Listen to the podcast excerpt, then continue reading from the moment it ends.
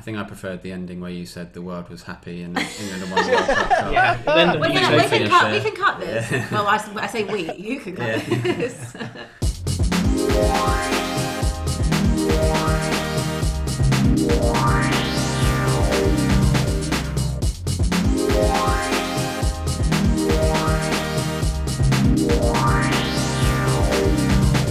We're back again with episode 7 of the Run of Play podcast. A fresh take on football with no filter, no censor, and no suits. Alongside Abbi, Liam, Cameron, and myself, Eliot, today is Manchester City fan and presenter Kyle Walker as we take a look at some of the biggest talking points from the weekend and our thoughts for the rest of the season. Let's do it.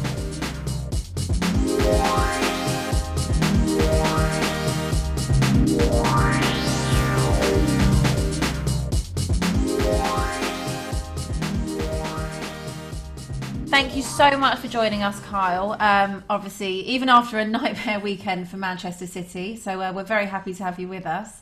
Um, and excited to have you on the show. Looking forward to getting your views on things. Uh, but before we get into things, um, Kyle, can you tell the listeners a quick intro about what you're up to at the moment and how you got into being a presenter in the football world? Yeah, so my name's Kyle Walker. Not that one, as everyone always uh, explains me and introduces me as. Uh, and I am a, a football presenter, broadcaster. So I work for BBC Radio Manchester, have my own radio show with those. And also I work for Manchester City, EA, lots of different people. When the football season's on, I'm normally very, very busy. Um, how I got into presenting and broadcasting, um, right place at the right time. I got into a taxi and Pep Guardiola was sat in the taxi, um, which yeah was a bit crazy. It was a bit mind blowing. Um, and after that, it kind of snowballed from there. And yeah, that's kind of how I, I fell into it. Did you, did you take that opportunity? What were you like?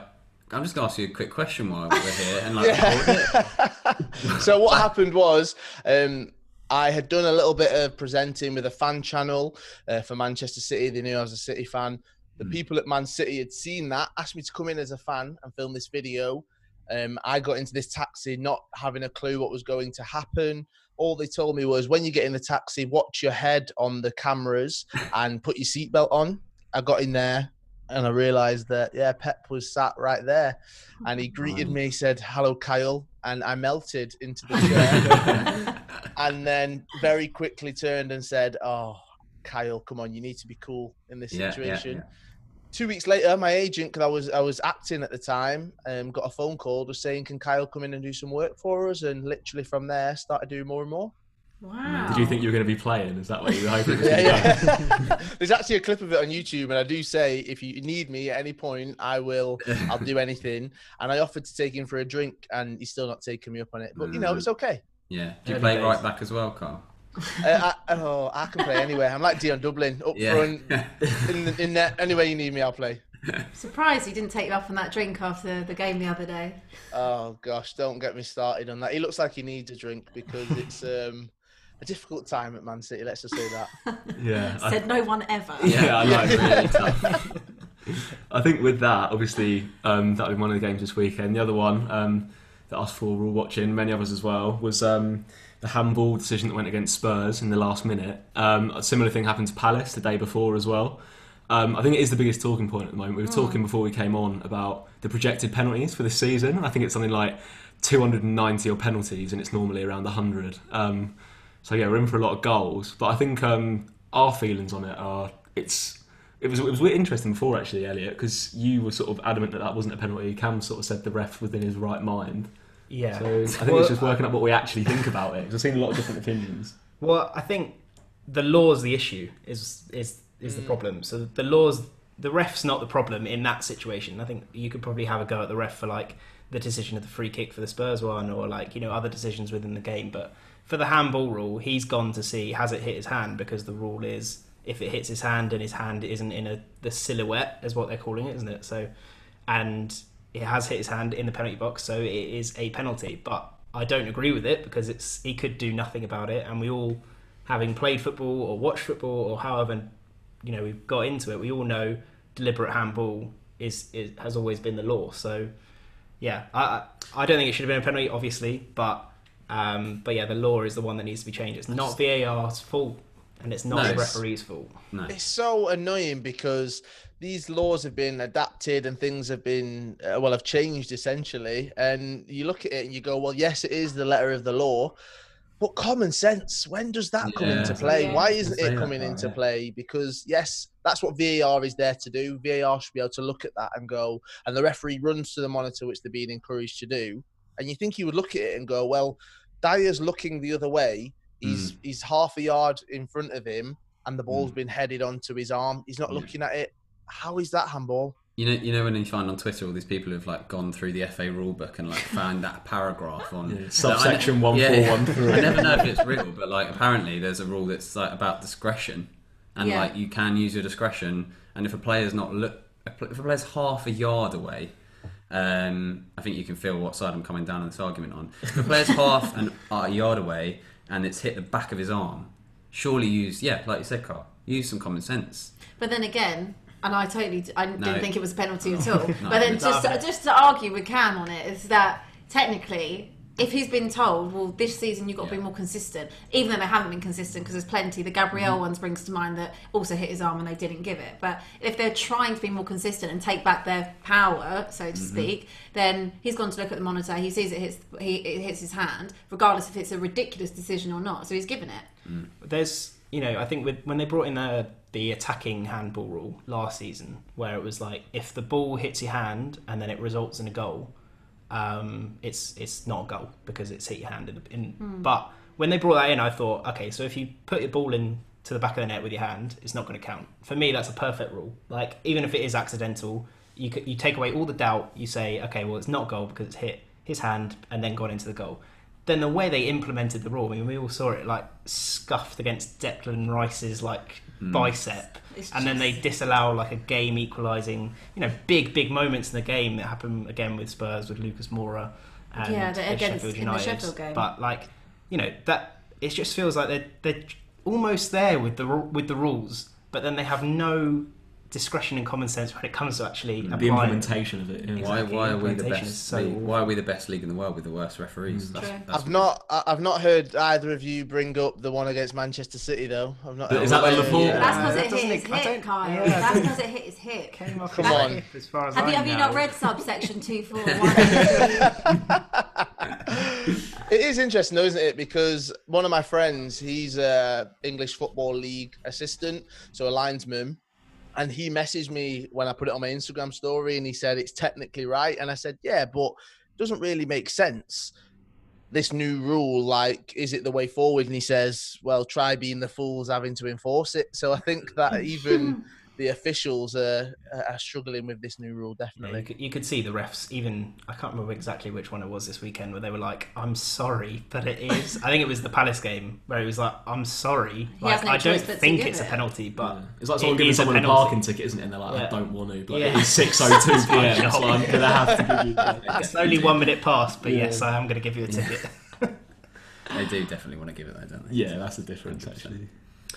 Um, on to specific, more specific games. Um, Manchester United. So they are taking penalties to the next level, uh, even scoring one after the final whistle. And I feel like I feel like they're on the opposite spectrum to Spurs of like decisions going for them. Um, but there was a couple of like, well, it was first of all it was an amazing game. Yeah. Um, I don't know if you want to compliment uh, United, Kyle, but um. You know, what, what did we make of the game? Like the the more paper maker in celebration. You know, Brighton. I think actually not Brighton just hit the woodwork, but who- who was it who hit the woodwork? Trossard About? Yeah, three, Trossard. Trossard. Three a hat trick times. hat trick of hitting the crossbar Tariq Lamptey. Don't know why Chelsea let him go. Like so many great things that, that came out of that game. What do we what do we think? It's a difficult one, isn't it? Because obviously it's Manchester United. Growing up, I was uh, on a Monday morning at school bullied every single week Yeah. by United fans. Yeah, But you look at that one, and all I can think is only Manchester United would end a game like that. They'd end the game after the, the equaliser. Um, so they're absolutely gutted, and then VAR pulls it back, and the final whistle's done. You get the notification on your phone to say that it's two all, Mm. and then they get a penalty to say yeah. that this doesn't make any sense. You get another notification. They've got this penalty, and only Manchester United could do it. But I mean, it was rightly given, which you've Mm. got to say, even though it is Manchester United, Mm. it was rightly given, and that's kind of where you've got to respect the laws of the game. And it's interesting because it proves how powerful VAR is in a way that, well, the game can be over and it can still be reviewing some of the action that's happened in the, the build up Mm. to the end of But, that but final should whistle. that should that even be allowed? Like, if dunno, the whistle it's goes, is that territory, that it? it? Like, where does Saved it kind of bell. stop? Uh, Yeah, where, Saved by the bell. I'm sorry. Where- Game's where- over. Like, I, I agree. I think Yeah. if the whistle's gone, the whistle's gone. It's, if he's you've too knocked late. out a boxer and there's only eight seconds to go, What's the tolerance? That's what I'm thinking. Like, Hmm. what, what, how far can you go back and like you're all in the dressing room? Sorry, VAR's pulled it back and actually we've I got think to that has happened. I think that did happen in Italy or something when Yeah, in the be in early Germany, implementation yeah. of, of VAR. They, They brought them brought, back they brought out, them back yeah. out. They were like, it's a penalty. yeah, yeah. Well, It's like where do you draw the line on it? When does it become a bit like farcical that they've done that? And also, I'm excited. I- I'd be interested to see if that happens again this season. If it's not United, if they do If the same bring it back. thing. Or they just go. They definitely Yeah, will. I li- think they have you know, to. like, It's li- like little old Fulham or someone like that. Would they do the same thing? Fulham won't get in the other team's box for that to happen. That's true, That's that's the very problem, true. we'll, we'll come on to Fulham Um, a bit later. Yeah, I think with that as well, it's like j- just one last thing on that is like I didn't actually watch that game. Obviously, saw it all on Twitter and everything. But so did the did the whistle go immediately after the penalty went in? Yeah. Or was there No, another so- kickoff? So yeah, so what had happened was the game had ended, and Yeah. then they reviewed the the situation. That went to a penalty. They scored Hmm. the penalty, and then yeah, Re- But they- re- they then blow- did they- we blew the whistle. They then then said that's Yeah, the end of the game. give him So my question was going to be that's what I thought. So they didn't then go to another kickoff and then No. No. and then so what happens if it like if the keeper saved it and then or like They probably they probably would have out pulled the it back again and again until United scored. like, if, like, was he allowed to score the I see what you rebound? Like, Like- I think Would I- it- would it have think been- There was that discussion, wasn't it? And it's like, Yeah. well, surely then, if it is the last kick of the game, Yeah. if he if he does miss, it should be like a you know a penalty shootout. It's like he's missed it. Okay, That's game it. over. Even if he does go come back to his feet, yeah. it's such a. I mean, it's opened up all of these debates that we didn't so think we'd many ever. debates. Can you score? And here we are talking about VAR when we said when it came into play that it's going to take all of the talk out of the game. Mm-hmm. Absolutely, and that's the only thing you talk about. It's very rare you sit there and say that VAR has done something good. It's uh, it's not. But uh, while we're on the topic of penalties, Kyle, um, Jamie Vardy. So he's um, obviously, obviously still got it. Um, City are looking all over the place at the minute. Um, you're you're very sad face right now.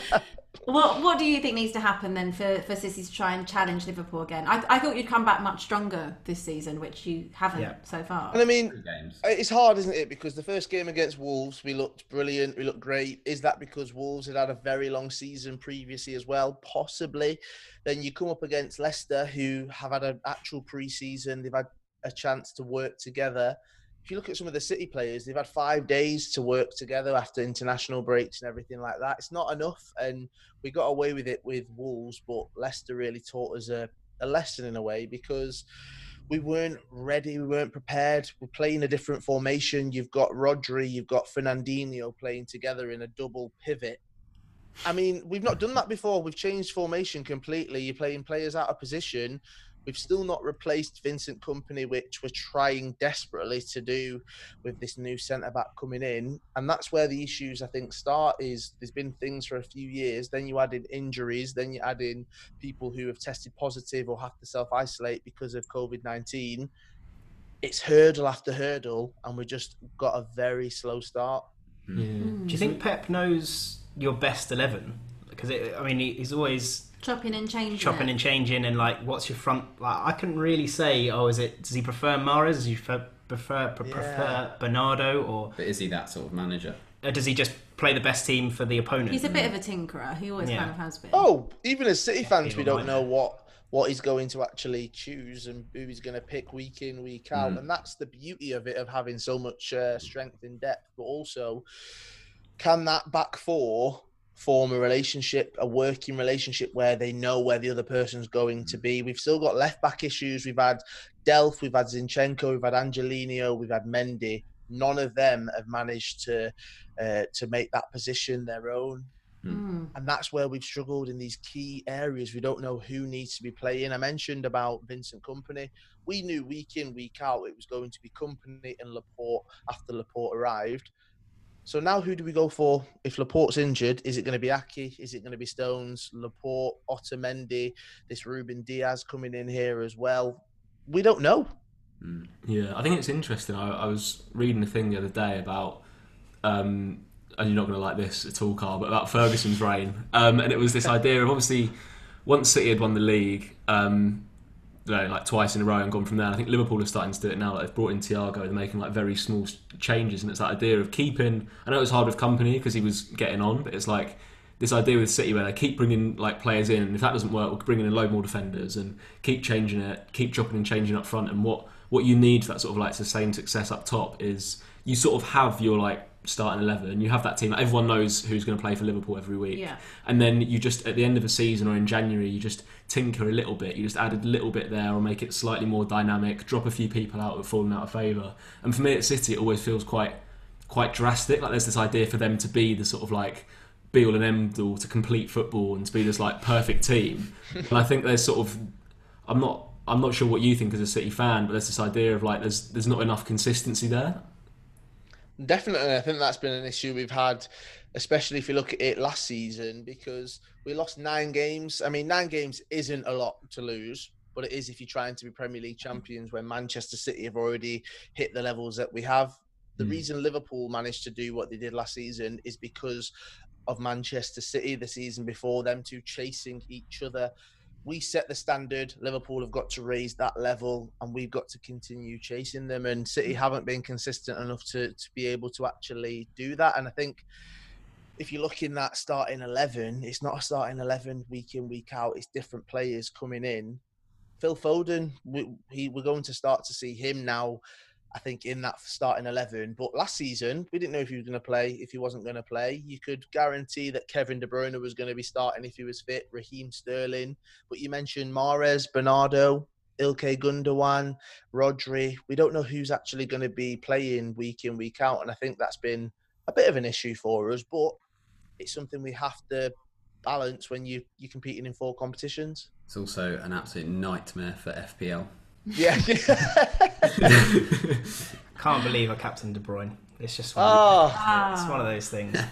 I think I got I put Son in and Yeah. uh, he got he got one point. I think. Yeah, this- here's, this here's my yeah. captain, Kyle. You might my want to captain. take him. Oh. you might want to Yeah. take him straight back out. He won't be around Painful. for a while. Yeah.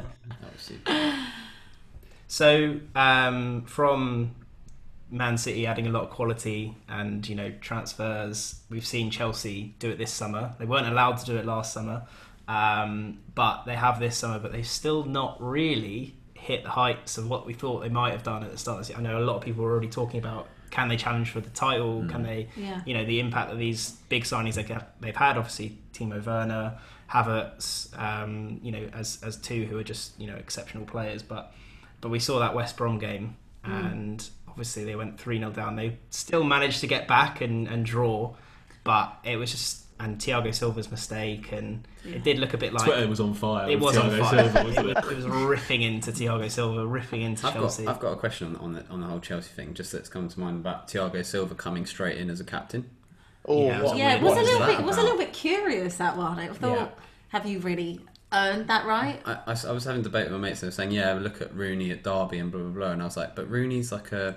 Chelsea's a top club. Che- Yeah. Yeah, exactly. Chelsea's a t- like, No, yeah, offe- no offense to any Derby. Derby fans that might Yeah, listen to this. yeah. No, but like Rooney, Rooney's like he's. I'm not going to say he's bigger than Derby, but like he's he's would be their best player, obviously. if he Yeah, came in, by, and a, their most by a country mile. It's the same, you know. Um, but yeah, Thiago coming in as straight as Thiago Silva coming in straight as captain's a very weird one. I Mm. think there's been a few weird decisions from Lampard personally. It's just the Mm. start of the season and like how he built up the youth of last season. It's felt like this whole glamour story about you know um, Tammy Abraham and Reece James, and I know they're they're still being involved, but I just felt like oh, by the way, we need all these world class. Yeah, I mean, it just it's it's not really f- very nice. But then again, look how Chelsea have always operated with their with their youth. You know, Vitesse and all those those weird back end places on loan. It's just um, it's confusing because you would have thought they didn't actually need to strengthen as much as they have done. Has it has it and benefited them so far?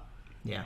We're not going to be too reactionary. They probably It's- will click. They're also well, they're also one 0 up. Yeah, Yeah. yeah. Yeah, I didn't want to say I was laughing to myself because I, when we introduced this topic, I thought let me have a quick look at the uh, the uh, score, and it's Werner who Yeah, scored as well. scored. Yeah, But um, I think it's it's a difficult position for Lampard because he's done so well last season. Yes, it was fourth, and it could have been third.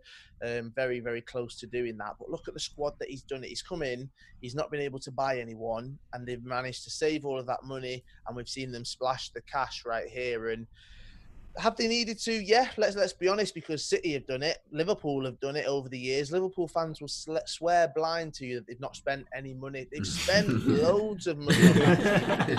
They've had to, Yeah. and Chelsea have had to do the same. And if you look at Havertz, if you look at Werner, if you look at Ziyech, you look at these players that they brought in, they're world class, and that should be a team that's challenging.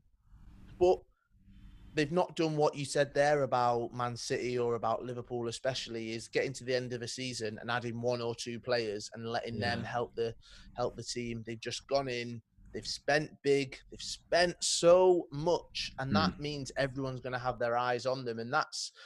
I think a downfall of football because they can't just get on. As soon as Thiago Silva makes that mistake, obviously social media is going to blow up because Yeah. everyone's looking at him. They got him on a free. He's 36 years old, but they've given him the captain's armband, so there's that responsibility there, and he slipped.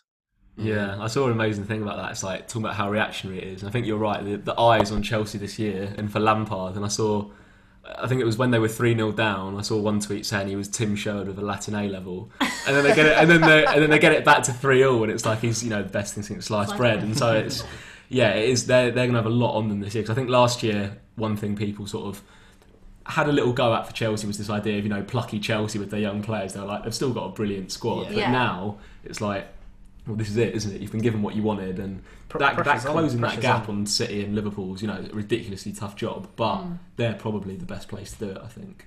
Yeah, I mean, obviously Lampard had a free hit last season. Really, Every, everyone said the same. It was like, and he did an amazing job to get them into the top four. Really, so mm. this season, you know, Abramovich isn't going to be as lenient, really, is he? So, so where should Chelsea them be finishing this season? Because when you spent all that money, you've got to think any lower than third. top three? I think And- they have to be best of the rest. I think that's their, you think they've got to be top plan. three. Yeah, so if they're yeah, finishing fourth, fifth, then surely he hasn't. He's not doing what yeah. what Yeah, he's been brought got- in yeah, to do. But be- the, way, the Frank's way he's crying been backed, the, the way he's been backed, he's got to be doing third or upwards. But I mean, look, it might develop over the course of the season. They've got to gel together. It's been pretty much three games, so Yeah. we're you know we're not judging too soon. Might, But, might uh, develop over the next 45 minutes as over, well. over the next 45 minutes, constantly checking the phone. Uh, Not being too reactionary. Moving on to then Everton, Everton. Everton. who are obviously top of the league, joint Yeah, top they of are the league, top of the league on goal difference, aren't um, and James Rodriguez, who's What a signing! coming into you know probably one of the signings of the summer, and yeah, I mean, can they? They've got an incredible manager. Everyone, you know, everyone Mm. knows that uh, renowned manager, world-renowned manager. Can they finish in a European spot? Like tops, I guess top six is Oh. the, for them, isn't it? Mm. It's a hard one, isn't it? Because you look at them, you look at that team, you look at Rodriguez, you look at Allan, you look at Dominic Calvert-Lewin, he's banging goals Yeah. in left, right, centre, and then you look at Ancelotti as well, and you think they've got everything there to do it, but there's always one team who look great at the beginning of the season and then fall off. For years, it was Tottenham. Sorry to break it to you guys. Uh, but then Everton could be that team now. We saw it with Leicester as well. You've got to have the consistency to do it over 38 games. It's Mm. great they're joint top of the league now. But can they do that for another 35 games? I- I'm not sure. I think the only thing that benefits them is they've got no European football. So Yeah. for them, it's just playing, what you know, once a once a week or a cup game here and there. Whereas you know you've got Wolves, Arsenal, Tottenham, who are were Wolves in it. Wolves are in it. Wolves are in Yeah, it. Wolves Yeah. Wolves are in it. So you've got Wolves, Arsenal, Tottenham, who are still all you know, kind of got a million games. I mean, especially Tottenham. You look at Leicester as well. Yeah. So it's it's about who can kind of sustain it the most. And this season's going to be we're going to feel like an extra long one because of the cramming in of all the games. Uh, yeah, I was, I was going to make the same comparison to Spurs. It's like, um, you know, they, they've got all the quality, they've got a really good team. They just haven't done it. They haven't. Okay, they've made it into Europe consistently, um, but they they've almost flattered to deceive, I guess, in a way. I, I hate to say, but you know, It's going to be squad depth for Everton as well. Mm. Like if a James Rodriguez gets injured or a Richarlison or Yeah. a Calvert Lewin, like who really comes into that That's team? Is it going to be Theo. Walcott going to make the impact? that's what we Like- said about Leicester, though, and it was Yeah, like like- they'll yeah. fall off. Alex, the- Alex, Nathan Dyer came Alex in Iwobi.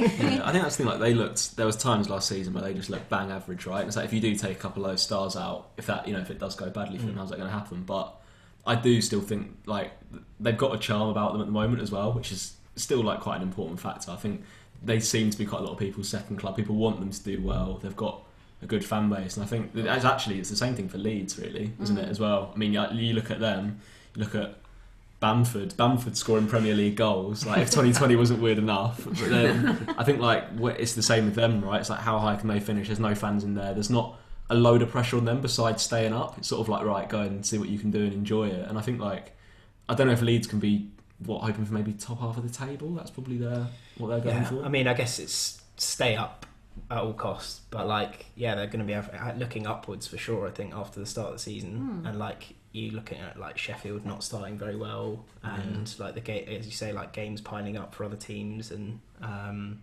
you like Fulham and West Brom like don't look like they're going to make a massive threat. So you can look at you can sort of start looking up a little bit if you're a Paddy Power have paid out on Fulham to go down, haven't they?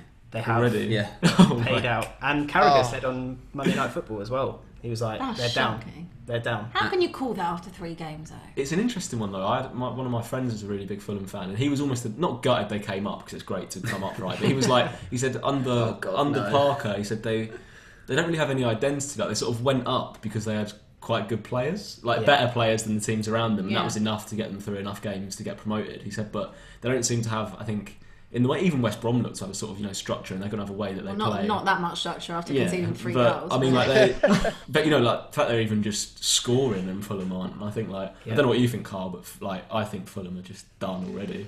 Well, I put them in my three to one of my three to go down uh, before the season even started, and I think you're looking at them, and I think the reason why Carragher said they are going to go down is because, well, they just the the lackluster performance last night. It was so disappointing, and then you look at them uh, as a club, and you see what is happening with the board and the people above as well. Tony Khan, the apology on Twitter last night, like.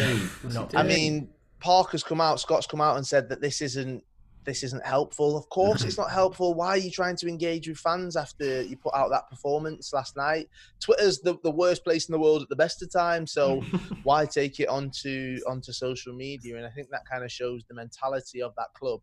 And it's a shame because they've got some incredible players. I love going to Craven Cottage. I've been very lucky to go there a few times, but. I just think hmm. I think you look at them now and go, they look like they're only staying at the bottom of the, the table. The Khan thing's like the modern day equivalent of the chairman going into the dressing room at half time, isn't it? Like, Come on, lads, we can do this. I mean, But for your centre backs, looking at it, and your your chairman's come out and said, "We want more centre backs." it's like, uh, you then. know, okay, fine, all right, thanks for that. Yeah. I'll, I'll just See I'll just sit on the bench for the rest of the season if you don't need me now, even though I was starting the game. Yeah, but when you look at the fact that they came up anyway, they weren't they, they weren't really. I mean, they were they were good in the playoffs, but they actually probably didn't really deserve to They come looked like up. Brentford were yeah, you know, Brentford were kind of nailed on until they bottled it with the last like three games to go. Yeah. So it's always the way with the playoffs. The one that you know usually comes up is the one that's like just squeezed in there. So if you were basing it off of how gonna be very uh, how well they did last season, not not really. I really, I do hope great. Parker does well though. I hope he gets him out of it because I love him as a as a. Park life. Please cut that. um, yeah, no, I love him as a manager, and I think his his speech after the playoff final as well. That's part Very. life. Is that what? That, Yeah. that is the Is that the tweet? Oh, yeah. right, yeah. I wasn't just okay. saying park life out nowhere. the cut Manchester my bit out Festival. Yeah, yeah. yeah, yeah. Firstly, we've talked about Man City, we've talked about Chelsea. Liverpool put on a show last night, um, and were. I mean, we were watching them. I made a lot of sounds while they were playing, like just like brilliant. And Mane, Salah, even like Wijnaldum in the middle was amazing. Fabinho. Then obviously you got Van. I mean, you could go through the whole team; they were all amazing. Uh, and the fullbacks. Um, but Are you yeah, going I to go through the whole team? I am actually. I'll- I may as well mention Joe Gomez, Yes. and I think their keeper was great as well. So, Hansen, yeah, made some good saves. um, but they've also added Jota, and he got his debut goal. Um, Despite the best even more squad depth, even more squad depth. So, surely they're gonna they're gonna be Back to back. Premier League back to back champions. Do you do you reckon they could be uh, Centurions, Kyle? Whoa, whoa, whoa, whoa! uh, even if they do get 100 points, they're not the Centurions. That was that save for us. We were the first to do it. Now you've got to look at that team, and you've got to just go as a as a football fan. You got to go, wow! Look Yeah. at them; they're incredible. People always talk about, well, City fans always talk about the fact we got 198 points over two seasons. They got 196 So they're not hmm. far behind us. Like, let's hmm. be honest, they've got 196 over two seasons. One of them, they they came second. The other one, they came first. That's absolutely ridiculous. They lost hmm. that league, but they still got 97 points. And then they come back to have the consistency the following season, the passion, the the guts to go. We lost it in horrible fashion last season. We're going to come back and we're going to do this, and we're going to get uh, 99 points. It's incredible, and I've got to hold my hands up and say, "Wow!" Like I, I hate the fact they're so good because Man City have been incredible over the last 10 years, but we've seen another team that have raised it to another level. And as I said before, I mean, City and Liverpool have both raised that bar, and now City have got to match it. And if we can, who knows? But it's just nice to actually watch Liverpool play at times. Mm. They did it with the Champions League as well, didn't they? So you Yeah. see the mentality they have. You know, they went and lost the Champions League final, and then they were just went back and were like, "Well, we'll win it this year." We'll win it and this then year. It was like that was it. Okay, it cool. was interesting because they'd obviously learned how to approach a final uh, Yeah. of that magnitude the second time against uh, against Tottenham. They just Yeah. knew, come in, let you play your game. We'll just sit there and just kind of pick you up. Obviously, the penalty in the first 23 seconds was also helpful. But, um, That but- was the difference. Though. That- that, that, was the difference, but they, Yeah. you know, they, they saw it. They'd learned from from the season before, so you can only kind of praise them for all the all the stuff they've won and how much they've grown. If you go back kind of four or five years where they were at, with the you know when the Gerrard slip happened and how much they've grown and rebuilt kind of the club because it, for a long period of time they, they were very much like seventh, eighth in the league, and then they've just kind of really just brought themselves back. yeah. A little little secret about that Champions League final, the uh, Spurs Liverpool one. I was in the Spurs end that day. That was Oh, uh, yeah. that was a depressing day. Yeah, I was sat there, and after two felt it. minutes, I looked around and I thought, "Wow, I'm a neutral, and this is depressing for me as well." Yeah, yeah. I was Gosh, in. I was should, in. should have sat in the Liverpool end. yeah, I was in the hottest pub in the world for that It's game. like thirty-seven degrees in in, Yeah. in London, obviously. But um, I literally spent. I had a pint on my neck the whole game. I didn't. I, well, yeah, barely watched. It was a horrible, horrible experience. Horrible experience. Um, I think we should do um, everyone's Premier League signing of the summer. I think we should go round. Ooh. Um, who wants to start? Abbi, do you want to start? No, let's let Kyle start. oh, okay. As he's, he's the guest. As the guest, Let's, let's yeah, let yeah. Kyle start. Okay, so my oh, we're talking about them again. Liverpool, uh, Thiago. What a signing! I think that that is a, such a smart signing. Yes, he's got COVID nineteen now. He's tested positive, so he's out for two weeks. But um, what a smart signing it was because you might have seen that Pep has, has always said Thiago or nothing. He was the first player that he brought to uh, Bayern Munich, and I think that he's just his perfect player. And I'm not sure, I don't understand why he's not gone in for him this time. Maybe because we've got Rodri, Fernandinho, our midfield is absolutely stacked. But you've got to look at what Liverpool are doing, and they're tweaking and they're making the right tweaks, and that is possibly why. Well, they will be at the top of the table, maybe not the very top, but, but right up there. Hmm. Hmm. Cam. Um, I'm going I've- I mean. I've, I've got to agree with you on Thiago. I mean, when they signed him for what, what thirty million euros? Yeah, yeah, yeah something it's like I just, cheap. I, I think we all like, looked at it like, how? It's not fair. Like he literally just won the Champions League and bossed it, like bossed the Champions League as well. Not even just involved. And yeah, I mean, absolutely signing summer. Obviously, with my heart as well though, Bale, um, just for you know the factor of him coming back to the Premier League and what he could potentially do for for Spurs as well. I think, um, yeah, honourable mention.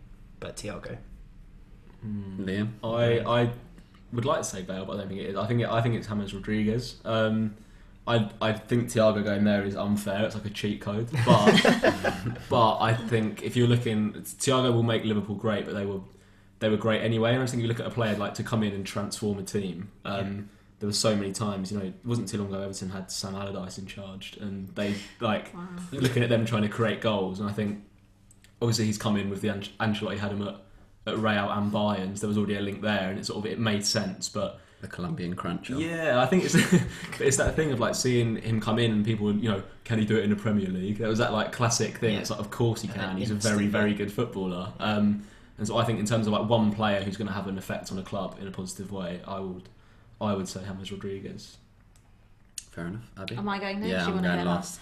well, you both said Thiago, so Thiago probably would have been my shout. Um, and you've said Bale, but I'm going to go with Bale because I think the effect that it will have, hopefully, if he gets back to the type of level he was at at Madrid or, I mean, at Tottenham previous.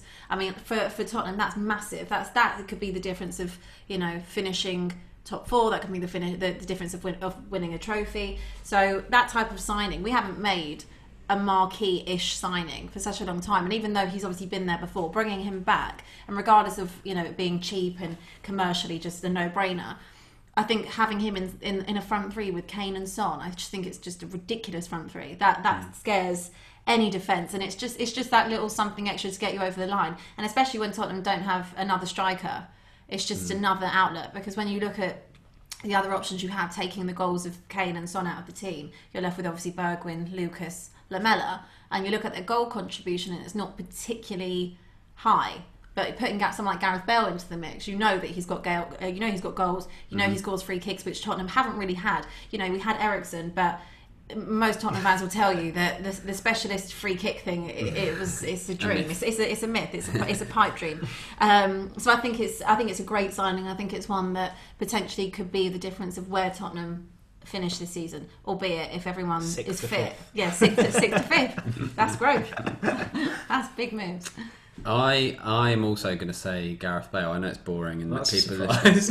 um, but I'm going to say it for a different reason. I know that he's going to bring so much to the club, but football for me is about is, is about memories, and Gareth Bale has brought some of the greatest memories of my foot, my footballing life that I've I've ever experienced, and I just I can't wait to see what he's going to bring this, the second time round. that's why you went last Yeah, They went last. well, because it's boring. that was that was the emotion Another one I'll throw out there is Aubameyang uh, signing Ditting, as everyone was going on about. Puke Um, no, him signing for Arsenal, I think, is massive because he's got what it takes now to actually go on and be a legend at that club and to be a Premier League legend as well. He's gonna, I think, over the next two or three years, I think he'll stick around and won't be surprised if we see him get a few more golden boots. do you think uh, the biggest loss for City is Arteta I didn't until very recently. I've been thinking about it more and more. From things that I've heard, he had a great working relationship with the players. He one on one worked with them.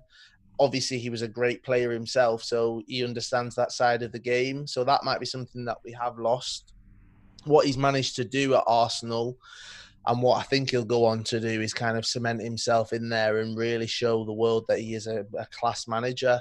He learned hmm. from, I'd say, one of, if not the best manager in the world. and I think that is a massive loss for us. But he didn't want to sit at number two for the, the foreseeable future. I think he might have seen that Pep is actually staying for X amount of time. So if that does happen, then he wants to go on and he wants to learn his craft himself. And I'd welcome him back, though, definitely.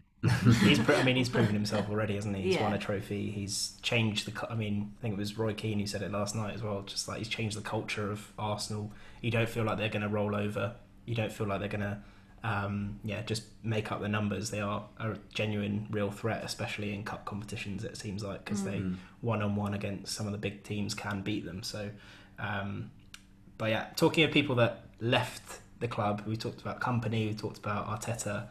David Silva, um, obviously a legend at City. Is he your greatest player ever? Would you say? Is, Oh, it's difficult. Um, yeah, I think it, definitely in my lifetime, one hundred percent. I think having the being allowed to watch him play, actually giving me paying to watch him, but I pay again. I pay X amount of money. I pay anything to watch him in City colours once again because he is genuinely world class. He's provided us with so many different assists and so many different memories that are just incredible. When he was leaving the club, Man City did this video where they placed a pair of his boots on different parts, every single Yeah. part of the pitch where he's, he's created an assist. Wow. And you look at them and you just go, wow, the amount of memories and moments he's created for us as Man City fans is special. And genuinely watching him play, I think he's up there with the best Premier League midfielders, not just the best City player to ever play. Actually, he's in hmm. the category of best Premier League midfielders. And he'll never get the respect I think he deserves or the flowers that I think he deserves. But I think people will watch him and go, yeah, he was something special. It's a weird one, that isn't it? I think he is obvi- um, when you sort of think about it, he is undoubtedly one of the best Premier League midfielders ever. But maybe a little bit of time needs to go past before that happens. People like are much better at reminiscing than they are when it's just happened. But Like Van Gogh. yeah, but it's like maybe, maybe he is his football's. Van Gogh because it's like it's that thing where he he like you look at his stats, look at what he's done. It's like ten years at City, just being class, and it's like in you know City's most successful ever period. So yeah, there there is a weird thing though. I think everyone appreciates that he is that level, but he doesn't he doesn't get put into those conversations as often as as he probably should. Definitely, and I th- think that's one of the annoying things that has come with social media culture when it comes to football. We look at people will look at who can do the craziest skills. People will look at who's the fastest player. People will look at who's the the player with all the flair, and the players who actually do their job incredibly well and actually a beautiful the style of football that they play. They get forgotten about at times because some will say it's boring, but I watch it and go, "That's an inch perfect pass." Yeah. Mm. It's incredible, and I think that that's being forgotten about at times. Mm. Suarez. Let's go for some European football. Uh, Suarez. Suarez left Barcelona. Messi came out in a fit of rage, by his standards, by saying he's not surprised by the Barca board anymore. Obviously, he was you know angling to leave all, all summer really. Uh, then he comes and scores on his debut for Atletico. Um, I feel like I feel like what is it? Five million Atletico got Suarez for. Mm. I mean, That could be signing. that could be yeah. signing this summer for for anyone. I mean, he's a he's a world class striker. Mm. Gone to Atletico to team up with Diego Costa, and just their team looks a bit scary, really, when you're coming up. If you're a centre back, I don't think you're looking forward to that game. But um, but yeah, Barcelona is a bit of a bit of a topic of conversation. I think they're obviously in a real rebuild at the moment, but how do they compete with Real Madrid and obviously the Liverpool and cities of the of the world? as well? Especially when when Messi's coming to Man City next year, uh, as as everyone knows, surely. No, it's interesting, isn't it? Because Barcelona they seem to be imploding a little bit. There's so much, well, there's so many much po- political kind of aggression that's happening within that club. Everyone's fighting everyone. It feels like, and when you've got the best, arguably the best player in the world, um, coming out and saying that on publicly talking about the board and talking about that, you can see that things just aren't right. And looking at Suarez, that might be the, the best move just for him because why wouldn't he want to leave there now? He, he's done Mm. his time at Barcelona. He can move on, scores on his debut, can play with Costa, as you said, plays under Simeone. I mean, it's it's incredible. what manager he is as, as well. When you look at Simeone, like always rated him so highly, mm. and he's so loyal as well. You can't just like pry him away from Atletico. but when you look at Barca and you think, okay, they brought in Ronald Koeman, and obviously, yes, he's a Barca kind of legend, but would that really like Inspire you. inspire you, It's to play? light a fire as I a reckon player. Messi looked at that and thought, honestly, fuck that. Mm. Like yeah. I've played under, I've, I've played under some of the most unbelievable managers, and now you give me Ronald Koeman, who like couldn't even get Everton qualified for Who Europa. are more of a legend than anyway. Yeah. So it's like it's not that, bit, isn't it? Sort of, yeah. Is that, is that why maybe Messi kind of turned, or was he turning already? I think he was ready to go. Yeah, I think he's done his time there and he's seen kind of how the, the decline of, of Barcelona and he probably has got itchy feet and wanting to leave and it's difficult because he's only on a year contract and it's gone past the date where his contract just rolls on. And again with Messi Messi's bigger than than Barcelona in a way. Messi himself is his own entity so that's massive for for him. So he's now looking well what what does the future hold? I want to go and do something else. And he could stay there and finish what second, third at times in La Liga, or he can go off and actually win some more titles and earn some more money. So I think that he will leave at some point, but it does seem to be kind of this rebuild. Um, that's happening with um, with Barcelona. It might not be happening because all these players are being linked everywhere. United have been linked with uh, Dembele now as well. I mean, this is this is huge, and if he does go, I just can't really see a future for Barcelona. You never Well, know. who knows? Um, Kyle, we are going to do a little something with you. It's a little game we like to play um, Okay. called Against the Run of Play. Um, so we've got a few sort of quick fire questions for you. We just want you to say that we're going to give you two options. We want you to say the first one that comes into your mind. Of course, there's no wrong answer, um, although there is as well. Um, so we will be judging you. Um, but yeah, we've just got a few questions and let us know what you prefer and what you think. Um, so Okay. First one, first one Man United or Liverpool? Oh, Liverpool. Messi. Oh. Is that is that you going Liverpool? Sticking with that? Liverpool. Liverpool. Okay, Yeah. Okay. Uh, Messi or Ronaldo? Uh, Ronaldo is the better athlete. Ronaldo. Okay. Is that Okay. an answer to the question? I think we'll, yeah, it's a poli- it's a political answer, but we'll let him have it. Um, next one, you can't say David Silva to this one. Um, Lampard or Gerrard? Lampard, Man City legend. Um, would you rather watch a 40 yard screamer or a perfect tiki taka team goal, Pep esque if you like? 40 yard screamer. I'm sorry, Pep. Michael Tarnat's free, nick, free kick for Man City years ago. Tops any City goal recent. Even the Kompany one. Also, Kompany, yeah, I was. Oh, come, I mean, yeah, that was special. But a lot, I, I've got to say, Elano's free kick as well. Come on. Those are the good old days. Um, if you were a manager, would you be a suit manager or a tracksuit manager? None. I'd do it like Pep and just be really cool with like Big hoodies. Zara Nice. fleece. yeah. And Stone Island or D squared, you know, just trying to. Pair of No, suit. Suit, I think. you got to Closer to suit than tracksuit. Okay. Um, and then last one: England win the World Cup or Man City finally win the Champions League.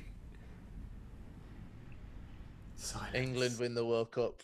Nice. Yeah. I think it has to be Thinking the of us. national You're thinking team. of us it? there. You're thinking we have never seen anyone win anything. So we'll Yeah, I'm thinking of yeah. I mean, I'm the thinking of what would happen was there'd be no more coronavirus because the world would just be a better place. England would be free of everything negative. No one would go back to work for about six months. Everyone would just enjoy themselves. The Yeah. sun would be shining, and we would have won the World Cup. Oh, what a Perfect way to end. Well, it, What an isn't it? answer.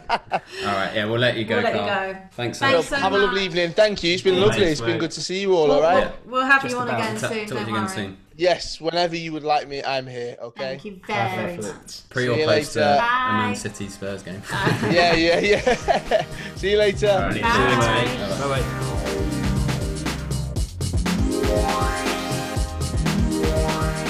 Thanks for listening to episode 7 of the Run of Play podcast. It was great to chat with Kyle about some of the biggest talking points from the season so far and his beloved Manchester City.